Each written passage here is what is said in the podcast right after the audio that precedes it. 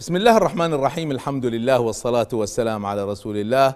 وأحييكم وأرحب بكم مع برنامج الإسلام ببساطة. وأنا أتمنى أن هذا البرنامج يكون هو الأساس في تفهيم الأمة. ما هو الإسلام؟ الشباب الأطفال الج... وهم صغار نفهمهم. يعني ما يصير نبدأ من ال... من الأجزاء. خلينا نفهم من الصورة الشاملة. والأهم من هذا بالنسبة لي هو تعريف غير المسلمين. وإذا أطال الله سبحانه وتعالى في العمر وإن شاء الله يعني وجدنا الفرصة والدعم أن نعمل هذا المنهج باللغة الإنجليزية كتابة وبرامجا وغيرها. حتى الناس لما تتعامل مع الإسلام تفهم الإسلام ببساطة وبعمق في نفس الوقت. ليس البساطة معناها السطحية. هذا ليس من معاني البساطة. البساطة التبسيط.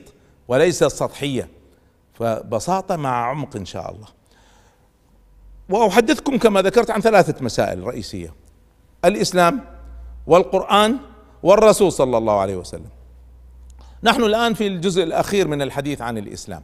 وحدثتكم أن الإسلام في ثلاث جوانب شريعة وأخلاق وإيمان. وحدثتكم عن أهداف الشريعة مقاصد الشريعة وأهداف الأخلاق واختلاف الأخلاق الإسلامية عن غيرها ومقاصد الإيمان. ماذا وراء الإيمان؟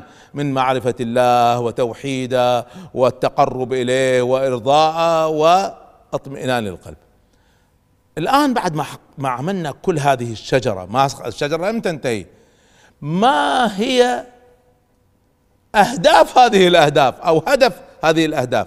يعني هذه أهداف الشريعة تحدثنا عنها وحدها. هذه أهداف الأخلاق تحدثنا عنها وحدها هذه أهداف الإيمان تحدثنا عنها وحدها ما الذي يجمع بينها؟ إذا شئتم أن نتأمل ما هو هدف الأهداف فبالنسبة لي بالنسبة لي بعد التأمل الشديد هناك هدف عام وهناك يعني هدف خلينا نقول إحنا عندنا في مصطلحات الإدارة نقول غاية ورؤية في رؤية وفي غاية. الغاية هي المقاصد النهائية والرؤية هي المقاصد بس على مدى بعيد. يعني على عشرين سنة نقول نسميها رؤية على خمسين مئة سنة نسميها غاية. فالإسلام له غاية تحتها أهداف. تحت الأهداف أهداف هذه الجوانب. إذا عندنا أهداف شريعة أهداف أخلاق أهداف إيمان. عندنا غاية تحتها أهداف. خلينا نلخص. هذه الغاية وهذه الأهداف. الغاية الكبرى بالنسبة لي وهذا كثير من الناس أبدأ أسألهم ما هي غاية الإسلام؟ ما هو هدف الإسلام؟ فيقول لك التوحيد، لا التوحيد هذه في هو هدف الإيمان. ما هو الهدف العام لكل شيء؟ الهدف العام هو فلاح الإنسان في الدنيا والآخرة. هذا هو فهمي للإسلام ببساطة. اولا هو فلاح الإنسان وليس فلاح المسلم. الإسلام ما جاء فقط للمسلمين. حتى الذي يرفض الإسلام حتى الذي يرفض الإسلام. نحن نريد لهذا الإنسان الخير. نحن لا نتعامل مع البشرية بكراهية. نحن لا نتعامل معهم مثل ما يتعاملون داعش الله يخزيهم. وهو أن أنا أريد أن أقيم عليه الحجة عشان إذا كفر نقوم نذبحه وندخله جهنم. يا أخي لا تقيم عليه الحجة. يمكن ينجو يوم القيامة لأن ما حد أقام عليه الحجة. أرحم. إحنا ما نتعامل مع الناس بكراهية. نحن نحب البشرية ونحب الخير بالبشرية. ولذلك لو لولا اننا نحب البشرية ونحب ليش ندعوهم؟ ونحرص عليهم. ونحرص على أن يعيشوا بسلام ويعيشوا في الآخرة بنجاة. لماذا؟ لأننا نحب البشر وعندنا رحمة وعندنا حرص عليهم وشفقة. نحن لا نكره البشر إياكم أن تكرهوا البشر إياكم أن تكرهوا غير المسلمين إياكم. لأن مرة ثانية إحنا أمة دعوة وهم أمة استجابة مفروض. كيف أكره من أربيه كيف أكره من أوجهه كيف؟ هذا مثل المدرس اللي يكره تلاميذه ليش؟ لأنهم مش شطار يا أخي علمهم لما يصيروا شطار. تكرههم ليش؟ فنرجع. فالهدف العام هو فلاح الإنسان في الدنيا والآخرة. طب الإنسان إذا آمن وأخذ كل المقاصد راح يفلح في الدنيا والآخرة. طب إذا لم يؤمن؟ إذا لم يؤمن مع ذلك نحن نريد له الفلاح على الأقل في الدنيا. يعني واحد غير مسلم يعيش تحت حكم الإسلام. مفروض يعيش بسعادة وبهناء وبتعليم عالي وباقتصاد وفير وبعدل واحترام. هكذا كان يعيش غير المسلمين في المجتمع المسلم اليوم لا مسلم ولا غير مسلم عايش لا بكرامة ولا بعزة ولا برحمة ولا دمروا بلادنا ودمروا تاريخنا ودمروا حضارتنا سواء العلماء أو الحكام السيئين. فإذا إحنا نريد أن نحيي هذه الحضارة الإسلامية من جديد والحضارة الإسلامية هي ليست فقط للمسلمين لكل الناس. نريد الخير للناس في الدنيا. والذي يؤمن سيحصل على الخير في الدنيا والآخرة. العودة سأعود بعدين للآخرة إن شاء الله. لها حديث خاص لأن لها منهجية خاصة. الآن نرجع.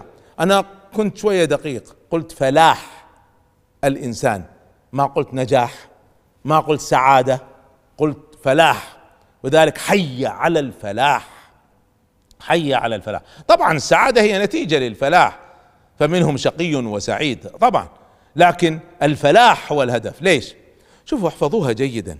في فرق بين الشعور والحالة. في فرق بين الشعور والحالة. وفي على فكرة هذا بحث بحث علمية جميلة جدا يعني. وكتبت أنا عنها في بعض المدونات فإذا حبيتوا ترجعوا إليها.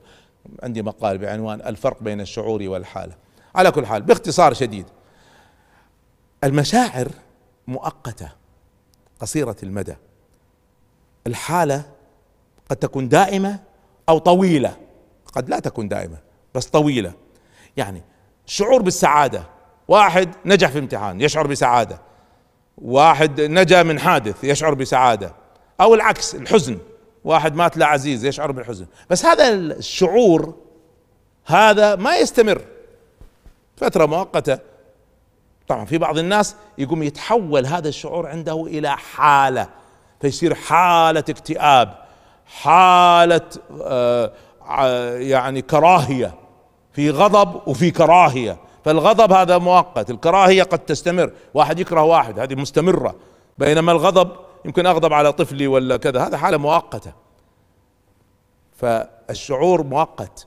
الحالة هي الدائمة. فإحنا نريد الفلاح. ليش؟ لأن حالة أفلح. قد أفلح من زكاها. أفلح. أفلح يعني في كل الجوانب. وأفلح يعني باستمرار. بينما نجح. نجح وبعدين ممكن يفشل مرة أخرى. لذلك شوفوا حتى المعاني الجميلة هنا. في الحديث عن العلاقات الزوجية. الله سبحانه وتعالى ما قال وجعل بينهما حب ورحمة قال مودة ورحمة لأن الحب هذا قد في لحظات أشعر بحب زائد أشعر بحب ناقص يصعد وينزل. لكن المودة الود الذي بيني حتى لو زعلت عليها ولا زعلت علي في في شيء ود. يعني ممكن في لحظة تكون زعلانة علي لكن في شافت في نفس اللحظة شافت إني في خطر فورا تنسى الزعل. ليش؟ في مودة في مودة. فالله يرضى عليكم فرقوا. إذا إحنا هدفنا فلاح الإنسان في الدنيا والآخرة. نريد الناس يعيشوا بهناء في الدنيا. وينجو يوم القيامة يفوز بالجنة وينجو من النار ويحصل على رضا الله. هذه الأهداف الأخروية. ثلاثة رضا الله فوز بالجنة والنجاة من النار بسبب هذا الفلاح. إذا نريد أن نلخصهم بأهداف تحت هذا سنقول عندنا إيمان وعندنا أخلاق وعندنا شريعة. الإيمان هدفه الرئيسي هو التوحيد. ولذلك هناك تركيز شديد على المسألة وهو المصدر للسياسة والمصدر للاقتصاد والمصدر للأخلاق والمصدر لكل شيء. التوحيد وجود إله واحد قل هو الله أحد. الله لا إله إلا هو. فهذه مسألة أساسية.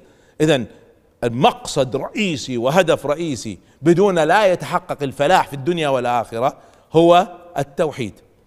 إذا عندنا إيمان الهدف الرئيسي منه التوحيد.